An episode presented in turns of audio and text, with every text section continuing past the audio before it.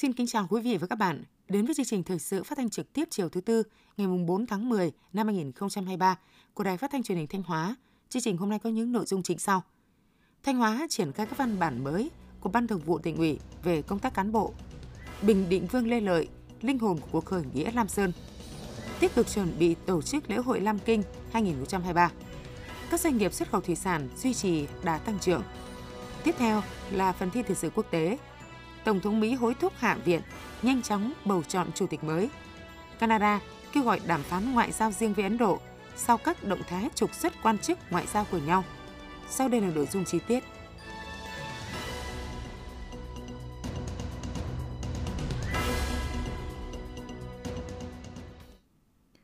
Sáng nay, ngày 4 tháng 10, đồng chí Nguyễn Văn Hùng, Ủy viên Ban Thường vụ, Trưởng ban Tổ chức Tỉnh ủy đã chủ trì hội nghị triển khai các văn bản mới của Ban Thường vụ Tỉnh ủy về công tác cán bộ. Các văn bản trên là sự cụ thể hóa các quy định của Trung ương và của tỉnh nhằm thực hiện công tác cán bộ đúng nguyên tắc, đúng quy định, đảm bảo chất lượng hiệu quả. Phóng viên Minh Tuyết đưa tin.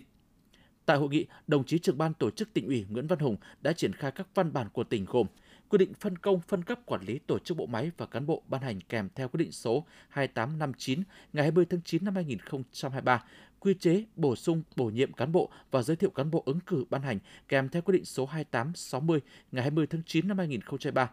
quy định luân chuyển cán bộ lãnh đạo quản lý các cấp ban hành kèm theo quyết định số 2862 ngày 26 tháng 9 năm 2023. Trên cơ sở nội dung các văn bản, đồng chí trưởng ban tổ chức tỉnh ủy đã phân tích làm rõ hơn những điểm mới trong phân công, phân cấp quản lý tổ chức bộ máy, bổ nhiệm và giới thiệu cán bộ ứng cử, luân chuyển cán bộ lãnh đạo quản lý. Theo đó, các văn bản của tỉnh đã cụ thể hóa đầy đủ sát thực nhất điều lệ Đảng, các quy định về thi hành điều lệ Đảng, quy định quy chế, nghị định, hướng dẫn của Bộ Chính trị Chính phủ, Ban tổ chức Trung ương, Ban chấp hành Đảng bộ tỉnh. Trong đó các văn bản mới của tỉnh ủy quy định cụ thể hơn từng khâu của công tác cán bộ đồng chí trưởng ban tổ chức tỉnh ủy yêu cầu bí thư các huyện thị xã thành ủy, các đảng ủy trực thuộc căn cứ vào các văn bản của tỉnh ủy xây dựng lại quy chế làm việc và các văn bản quy định về công tác cán bộ theo cấp mình trong tháng 10 để triển khai thực hiện. Thường xuyên giả soát đưa cán bộ không đủ tiêu chuẩn ra khỏi quy hoạch và bổ sung cán bộ vào quy hoạch, trong đó hết sức chú ý đến quy trình thực hiện, tham mưu cho ban cán sự Đảng, Ủy ban nhân dân cấp huyện ban hành quy định về số lượng cấp phó, đồng thời ban hành quy trình bổ nhiệm cán bộ theo phân cấp đảm bảo thực hiện đồng bộ từ trung ương đến cấp cơ sở về công tác cán bộ.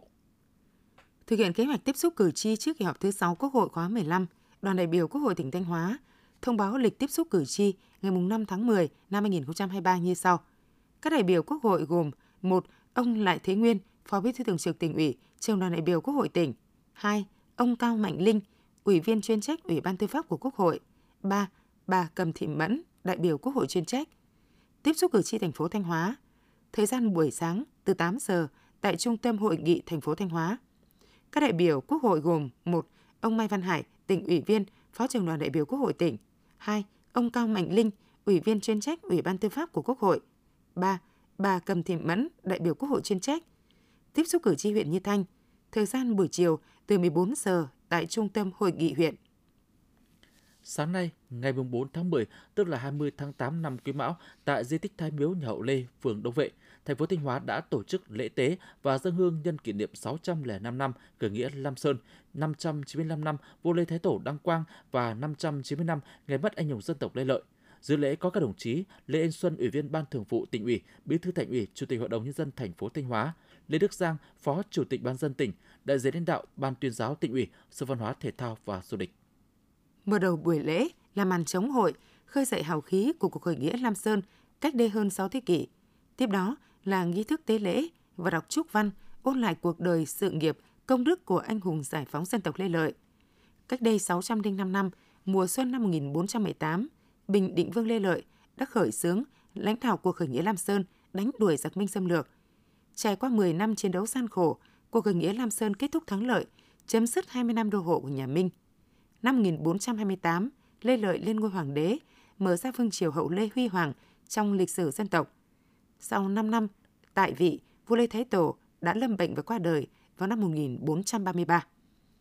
Phát huy hào khí Lam Sơn trong những ngày qua, Đảng bộ chính quyền và nhân dân thành phố Thanh Hóa đã vượt qua nhiều khó khăn thách thức và đã đạt được những kết quả quan trọng khá toàn diện trên các lĩnh vực. Giai đoạn 2021-2023, thành phố đã hoàn thành vượt mức 7 chỉ tiêu phát triển kinh tế xã hội mà nghị quyết Đại hội Đảng bộ thành phố nhiệm kỳ 2020-2025 đã đề ra. Thời gian tới, Đảng bộ chính quyền và nhân dân thành phố Thanh Hóa nguyện tiếp tục đoàn kết, quyết tâm thực hiện thắng lợi các mục tiêu, nhiệm vụ mà nghị quyết Đại hội Đảng bộ thành phố lần thứ 21, nhiệm kỳ 2020-2025 đã đề ra và nghị quyết số 05 của Ban Thường vụ tỉnh ủy về xây dựng và phát triển thành phố Thanh Hóa đến năm 2030, tầm nhìn đến năm 2045. Sau các nghi thức truyền thống, các đồng chí lãnh đạo tỉnh, lãnh đạo các sở ban ngành của tỉnh và thành phố Thanh Hóa cùng đông đảo nhân dân du khách đã dâng hương tưởng nhớ tri ân công đức của anh hùng dân tộc Lê Lợi, các tướng sĩ, nghĩa quân Lam Sơn và các bậc tiền nhân đã có công bảo vệ, xây dựng đất nước. Chỉ còn ít ngày nữa sẽ diễn ra lễ hội Lam Kinh năm 2023, kỷ niệm 605 năm khởi nghĩa Lam Sơn, 595 năm vô lê Thế Tổ Đăng Quang, 590 năm ngày mất anh hùng dân tộc Lê Lợi. Những ngày này, các ngành đơn vị liên quan đang tích cực chuẩn bị các điều kiện tổ chức khai mạc lễ hội và các hoạt động trong khuôn khổ lễ kỷ niệm, ghi nhận của phóng viên Cẩm Thơ. Năm nay, khai mạc lễ hội sẽ có chương trình nghệ thuật với chủ đề Khởi nghĩa Lam Sơn, dấu son rực rỡ. Đây là lần đầu tiên chương trình tổ chức theo hình thức sân khấu thực cảnh với hiệu ứng âm thanh ánh sáng hiện đại và sự tham gia của hơn 250 diễn viên ca sĩ, nghệ nhân, học sinh sinh viên trên địa bàn tỉnh. Chương trình nghệ thuật tái hiện cuộc đời sự nghiệp công lao to lớn của anh hùng dân tộc Lê Lợi và các anh hùng nghĩa sĩ, nhân dân trong công cuộc đánh đuổi giặc minh xâm lược, giành lại chủ quyền độc lập và xây dựng quốc gia Đại Việt phát triển hưng thịnh. Nhà văn Nguyễn Quang Vinh, Tổng đạo diễn sân khấu thực cảnh chương trình nghệ thuật Khởi nghĩa Lam Sơn, dấu son rực rỡ cho biết. Tôi muốn ờ, cho khán giả biết được những cái điểm nhấn quan trọng trong quá trình dựng tù nghĩa của Lê Lợi bằng cái sân khấu thực cảnh để tạo ra được không khí, tạo ra được nhân vật, tạo ra được tâm huyết. Cái đặc biệt đặc biệt là tôi tâm huyết nhất trong cái chương trình này là mình đưa được cái bản sắc văn hóa của tỉnh Thanh vào. Ví dụ như là uh, múa xuân phả, ví dụ như là dô ta hoặc là cái bài hát cấy lúa đêm trăng. Trong cái cuộc tấn công giặc minh ngoài cái uh, sự hy sinh gian khổ của quân và dân là thì còn có cái bản sắc văn hóa của đất đai, cây cỏ thiên nhiên cũng là một cái thứ vũ khí để tấn công vào vào giặc minh và giành chiến thắng. Nghệ nhân ưu tú Bùi Văn Hùng, chủ nhiệm câu lạc bộ trò Xuân Phả, Xuân Trường, huyện Thọ Xuân, tỉnh Thanh Hóa cho biết. Đoàn nghệ thuật Xuân Phả sẽ tham gia các cái nội dung mang tính văn hóa truyền thống, ờ, Ờ, tương tác cùng với các cái hoạt động từ ờ, ờ, việc kết hợp với nghĩa quân để rồi tham gia trong vào các cái cái cái cái màn diễn của của cái kịch bản từ ngày 22 tháng 9 đến bây giờ. Chúng tôi làm việc trực tiếp với đạo diễn từ cái việc các cái cảnh quay tương tác để phát trên màn màn hình LED cộng với tương tác biểu diễn trực tiếp ở trên sân khấu. Ngày 22, 23, 24 là chúng tôi đã có những cái cảnh quay rồi. Ờ, và từ ngày 28 đến bây giờ thì chúng tôi có mặt thường xuyên tại cái sân khấu này để ờ, chúng tôi phối hợp cùng với các lực lượng để tổ chức ờ, tập luyện và chắc chắn là nó sẽ có nhiều cái mới mẻ. Ban quản lý khu di tích đang hoàn tất khu trưng bày các hiện vật giới thiệu về di tích quốc gia đặc biệt Lam Kinh và kinh thành Thăng Long, trưng bày các hình ảnh băng rôn, pano, khẩu hiệu, giới thiệu về lễ hội và khu di tích quốc gia đặc biệt Lam Kinh, phương án đón tiếp phục vụ khách dự và dân hương trước, trong và sau lễ hội. Ông Nguyễn Xuân Toán, trưởng Ban Quản lý Khu di tích quốc gia đặc biệt Lam Kinh cho biết thêm. Hiện nay thì à, Ban Quản lý Di tích Lam Kinh đang tập trung toàn bộ cái à, cái nguồn lực để mà thực hiện tốt cái công tác chuẩn bị phục vụ cho lễ hội thì về cơ bản thì đến thời điểm này thì mọi cái công việc từ cái công tác vệ sinh môi trường, công tác à, phối hợp về bảo vệ phòng các cái phương án bảo vệ an ninh phòng cháy chữa cháy rồi à, công tác à, bố trí các cái hàng quán theo cái à, phương án của ban tổ chức lễ hội rồi cái công tác tổ chức trưng bày công tác tuyên truyền hiện nay đã về cơ bản đã thực hiện hoàn thiện trong chiều qua mùng 3 tháng 10, Ban tổ chức lễ hội Lam Kinh năm 2023 đã sơ duyệt chương trình nghệ thuật phục vụ lễ khai mạc. Các thành viên ban chỉ đạo của tỉnh đã đóng góp nhiều ý kiến về market sân khấu, nội dung hình thức biểu diễn, công tác đảm bảo an ninh trật tự, phòng chống cháy nổ nhằm giúp chương trình nghệ thuật được hoàn thiện, phục vụ tốt nhất cho lễ hội. Lễ hội Lam Kinh năm 2023 sẽ được tổ chức trong 3 ngày, từ ngày mùng 5 đến ngày mùng 7 tháng 10 năm 2023, tức là ngày 21, 22, 23 tháng 8 âm lịch tại khu di tích quốc gia đặc biệt Lam Kinh. Lễ khai mạc được tổ chức vào sáng ngày mùng 6 tháng 10, tức ngày 22 tháng 8 âm lịch. Nhân kỷ niệm 605 năm khởi nghĩa Lam Sơn, 595 năm vua Lê Thái Tổ đăng quang, 595 ngày mất anh hùng dân tộc Lê Lợi. Ban quản lý khu di tích Lam Kinh đã tổ chức trưng bày các hiện vật liên quan đến di tích quốc gia đặc biệt Lam Kinh, cuộc khởi nghĩa Lam Sơn và anh hùng dân tộc Lê Lợi. Tham quan phòng trưng bày, du khách được chiêm ngưỡng khoảng 200 hiện vật liên quan đến di tích lịch sử Lam Kinh và cuộc khởi nghĩa Lam Sơn. Các hiện vật được sắp xếp theo ba chủ đề gồm chủ đề 1 quê hương với cuộc khởi nghĩa Lam Sơn, giới thiệu về vùng đất Lam Sơn, dòng sông Chu và những dấu mốc sự kiện quan trọng gắn với cuộc khởi nghĩa Lam Sơn. Chủ đề 2, quá trình xây dựng điện Lam Kinh, giới thiệu về những vật liệu của Lam Kinh cũ như vật liệu kiến trúc, trang trí, ngói, cột, bát đĩa. Chủ đề 3, tôn vinh tưởng niệm giới thiệu về các di sản văn hóa phi vật thể và những hoạt động trong công tác bảo tồn, phát huy giá trị di tích. Các hiện vật là minh chứng sống động về cuộc khởi nghĩa Lam Sơn và Vương Triều Lê, góp phần làm rõ hơn những giá trị văn hóa lịch sử gắn với di tích lịch sử Lam Kinh. Thông qua sự kiện này, hình ảnh về Lam Kinh và lịch sử giữ nước giữ nước của nhà Lê sẽ được quảng bá giới thiệu rộng rãi hơn đến công chúng, đồng thời giúp người xem, nhất là giới trẻ hiểu thêm về lịch sử hào hùng của cha ông trong quá trình giữ nước và giữ nước. Đây là một trong những hoạt động được tổ chức nhằm tôn vinh anh hùng dân tộc Lê Lợi và cuộc khởi nghĩa Lam Sơn, những giá trị nổi bật của công trình kiến trúc trong quá trình phục dựng, bảo vệ và những giá trị văn hóa phi vật thể của vùng đất Lam Sơn. Thưa quý vị và các bạn, về thăm di tích lịch sử quốc gia đặc biệt Lam Kinh, chúng ta không chỉ đắm mình trong không gian văn hóa, lịch sử, kiến trúc của triều đại hậu Lê, mà còn được hòa mình trong không gian xanh tươi mát mẻ của rừng Lam Kinh. Qua hàng trăm năm phát triển, do ý thức bảo vệ và bàn tay chăm sóc của con người, rừng Lam Kinh đã trở thành tài sản vô giá nơi núi rừng Lam Sơn, ghi nhận của phóng viên Ngọc Yến. Đến với khu di tích quốc gia đặc biệt Lam Kinh, chúng tôi như được ngược dòng thời gian khi nghe thuyết minh viên kể về những chiến công oanh liệt của nghĩa quân Lê Lợi đánh đuổi giặc ngoại xâm gần 600 năm trước.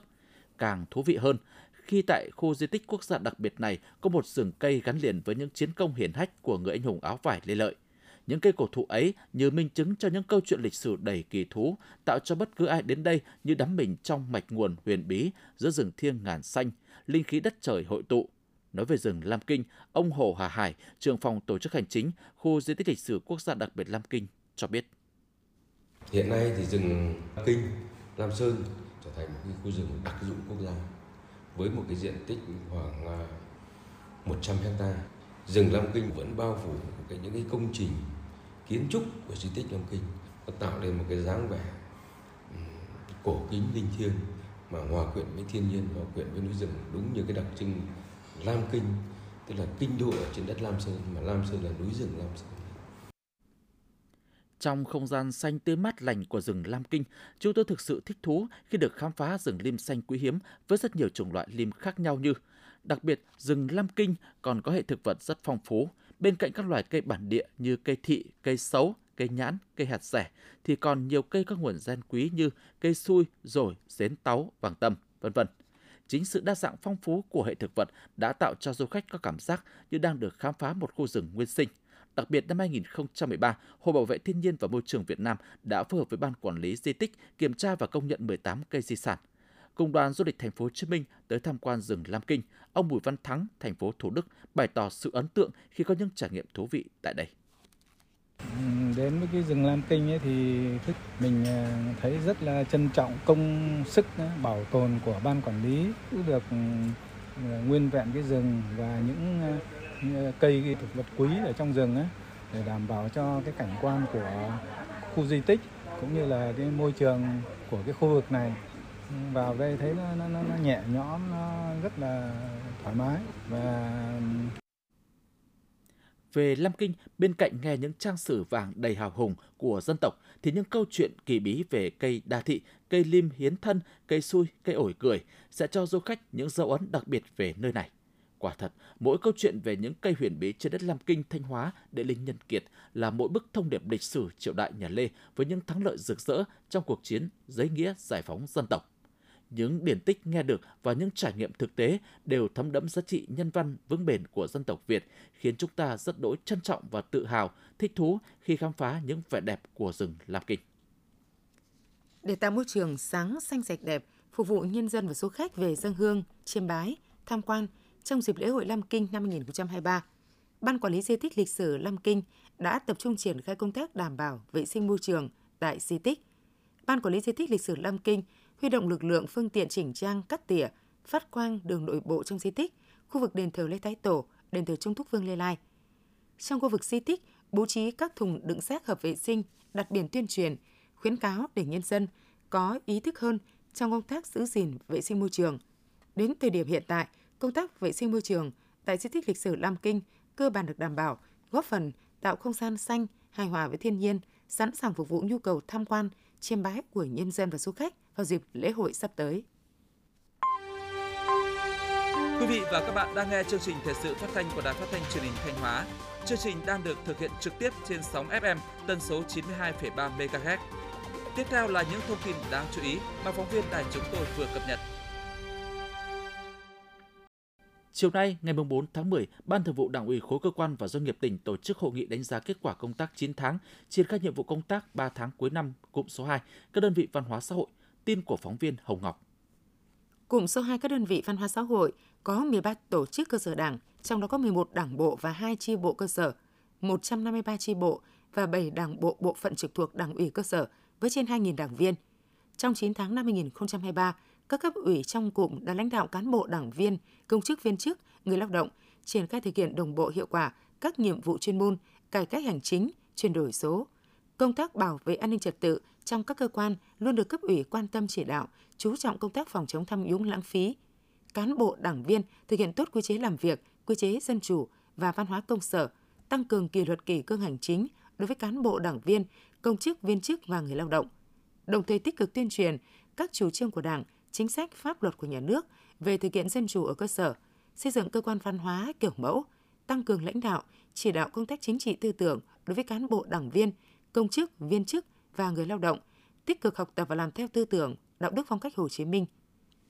Trên cơ sở ý kiến thảo luận của các đại biểu, 3 tháng cuối năm, cùng số 2 các đơn vị văn hóa xã hội thuộc Đảng ủy khối cơ quan và doanh nghiệp tỉnh sẽ tập trung lãnh đạo thực hiện nhiệm vụ chính trị, đẩy mạnh cải cách hành chính, xây dựng cơ quan văn hóa kiểu mẫu, tăng cường nắm bắt tình hình tư tưởng, giải quyết kịp thời những vướng mắc, bức xúc ngay ở cơ sở. Tiếp tục thực hiện tốt việc học tập và làm theo tư tưởng, đạo đức phong cách Hồ Chí Minh, lãnh đạo chỉ đạo nâng cao chất lượng sinh hoạt tri bộ, sinh hoạt cấp ủy, đồng thời chú trọng lãnh đạo công tác dân vận và hoạt động của các đoàn thể chính trị xã hội.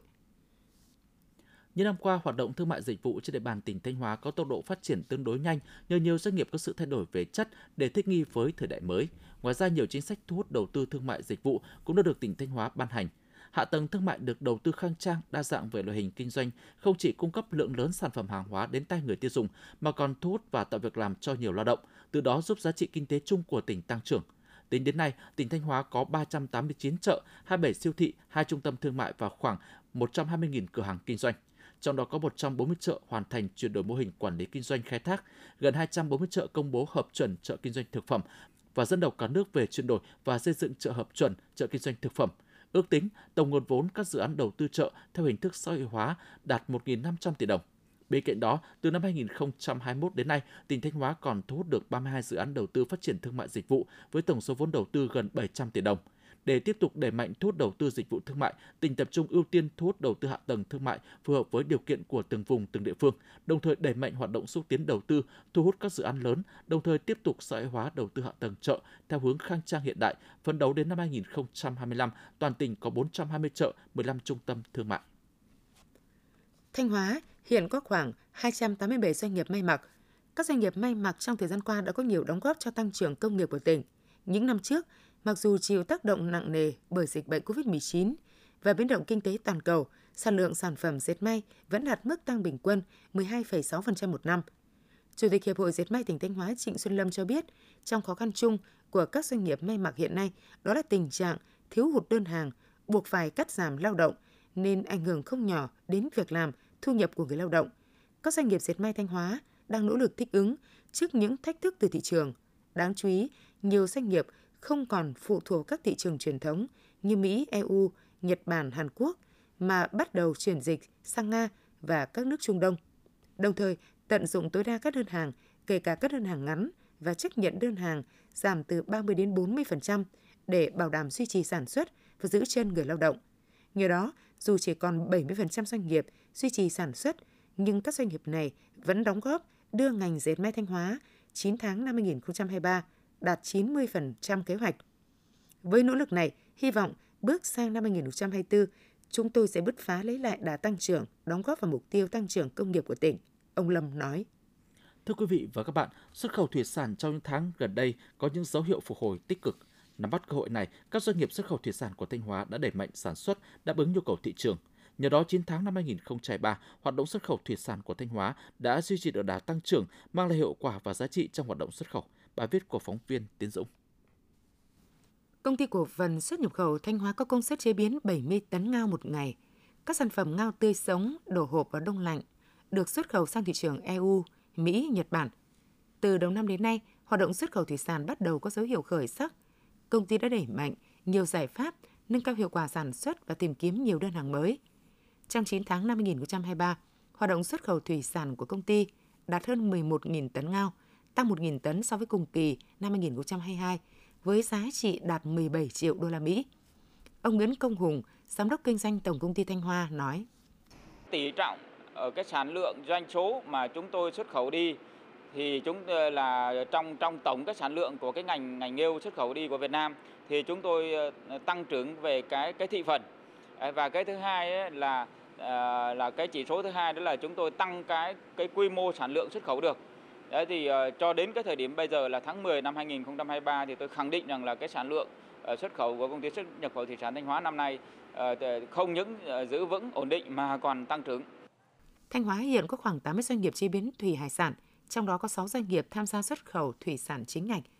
Các mặt hàng chủ yếu gồm chả cá surimi, ngao đông lạnh, ngao sấy khô, hải sản đông lạnh, bột cá, nước mắm, mắm tôm, mắm tép và xuất khẩu đến các thị trường Trung Quốc, Hàn Quốc, Nhật Bản, Thái Lan – thị trường EU và Mỹ. Theo các doanh nghiệp, hoạt động xuất khẩu thủy sản trong những tháng gần đây đang có dấu hiệu khởi sắc. Ngoài thị trường truyền thống, một số doanh nghiệp đã tìm kiếm được các đơn hàng mới. Hoạt động sản xuất nhằm đáp ứng nhu cầu thị trường đã được tăng lên. Trong 9 tháng năm 2023, kim ngạch xuất khẩu thủy sản của Thanh Hóa đạt trên 52 triệu đô la Mỹ, đạt trên 54% so với kế hoạch năm 2023. Ông Nguyễn Hữu Hoàng, công ty trách nhiệm hữu hạn xuất nhập khẩu thủy sản FXPT nói. Do cái nhu cầu của Nhật đối với mặt hàng của chúng tôi nó quá lớn, dẫn tới là về à, cái kế hoạch sản xuất cũng như là gia công trong tương lai thì chúng tôi cũng sẽ có những cái phương án mở rộng sản xuất để làm sao mà gia tăng năng suất, gia tăng được cái lượng à, sản phẩm xuất đi bên Nhật cũng như là có cái à, cái, cái, cái, cái nguồn thu nhập ổn định cho người lao động. Ông Nguyễn Công Hùng, giám đốc kinh doanh tổng công ty Thanh Hoa cho biết để mà tăng quy mô hơn nữa, để mà tăng cái dư địa hơn nữa thì nó phụ thuộc vào rất nhiều yếu tố. Ngoài cái việc là à, kinh tế thế giới, tình hình kinh tế thế giới nó phải phục hồi lại được và nó cũng phải phát triển chung thì bản thân nội lực các cái doanh nghiệp chế biến thủy hải sản trong nước cũng phải nâng cao hơn nữa về chất lượng, về thương hiệu, về ờ, về về về chiến lược, về chi phí để làm sao mà cạnh tranh được với các cái thị trường mà người ta có sản phẩm tương tự như Việt Nam. Hiệp hội Chế biến và Xuất khẩu Thủy sản Việt Nam cho biết xuất khẩu thủy hải sản đang bật tăng trở lại vào những tháng cuối năm 2023 khi các nhà nhập khẩu lớn tăng mua, cùng với đó là nhiều tín hiệu tích cực từ thị trường, cho thấy xuất khẩu thủy sản đang trở lại quỹ đạo và tăng tốc.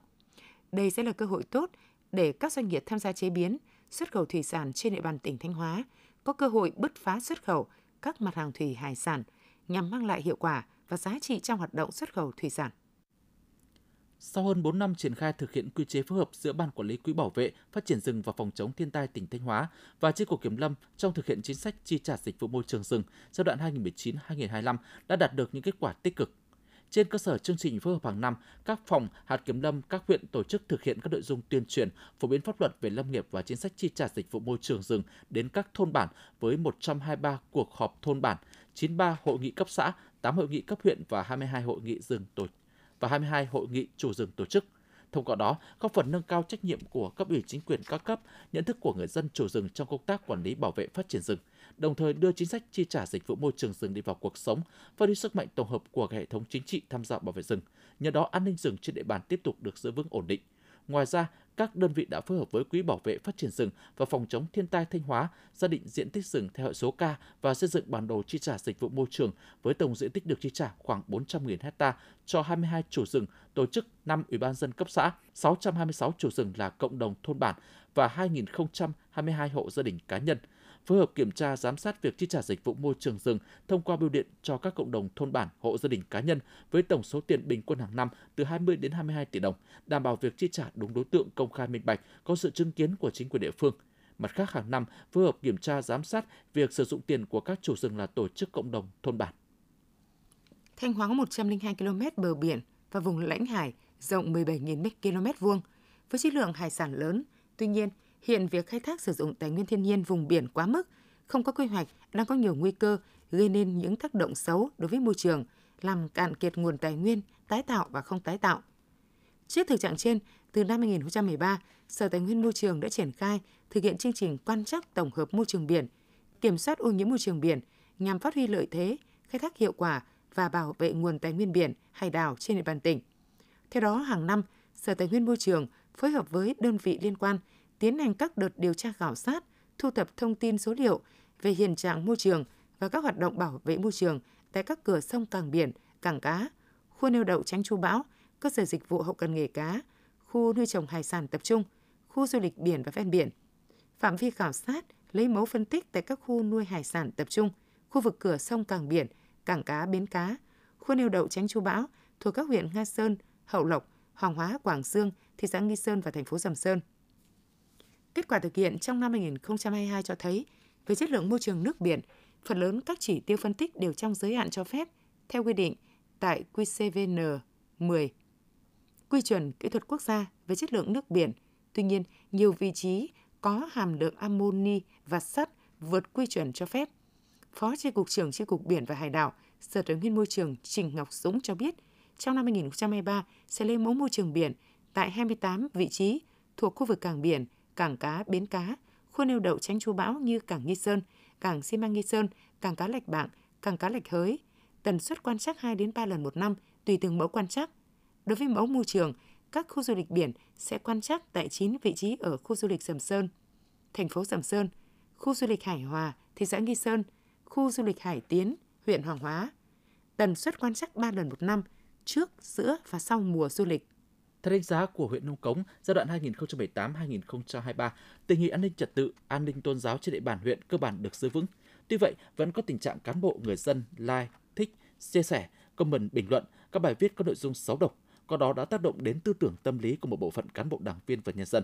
Trên không gian mạng, bên cạnh các thông tin tích cực phản ánh tình hình phát triển kinh tế xã hội, tiềm năng phát triển của huyện, một số mạng xã hội đã đưa ra các thông tin tiêu cực, phiến diện gây hoang mang trong dư luận. Tình trạng lừa đảo qua mạng xã hội tiếp tục có chiều hướng gia tăng. Các đối tượng lợi dụng tâm lý muốn làm giàu để kêu gọi đầu tư hoặc lợi dụng danh nghĩa kêu gọi ủng hộ để trục lợi cá nhân. Thực trạng trên đã tác động đến tư tưởng tâm lý xã hội của một bộ phận cán bộ đảng viên và nhân dân, ảnh hưởng đến an ninh chính trị, trật tự an toàn xã hội.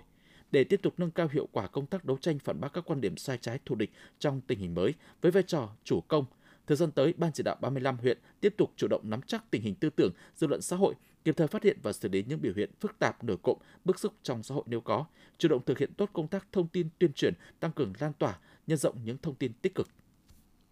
Ngày 4 tháng 10, tại Trung tâm Hội nghị thị xã Nghi Sơn, Hội khuyến học thị xã Nghi Sơn phối hợp với công ty xi măng Nghi Sơn tổ chức trao học bổng cho học sinh xuất sắc, học sinh thuộc diện hộ nghèo, hộ cận nghèo vươn lên học khá giỏi, đạo đức tốt năm học 2022-2023.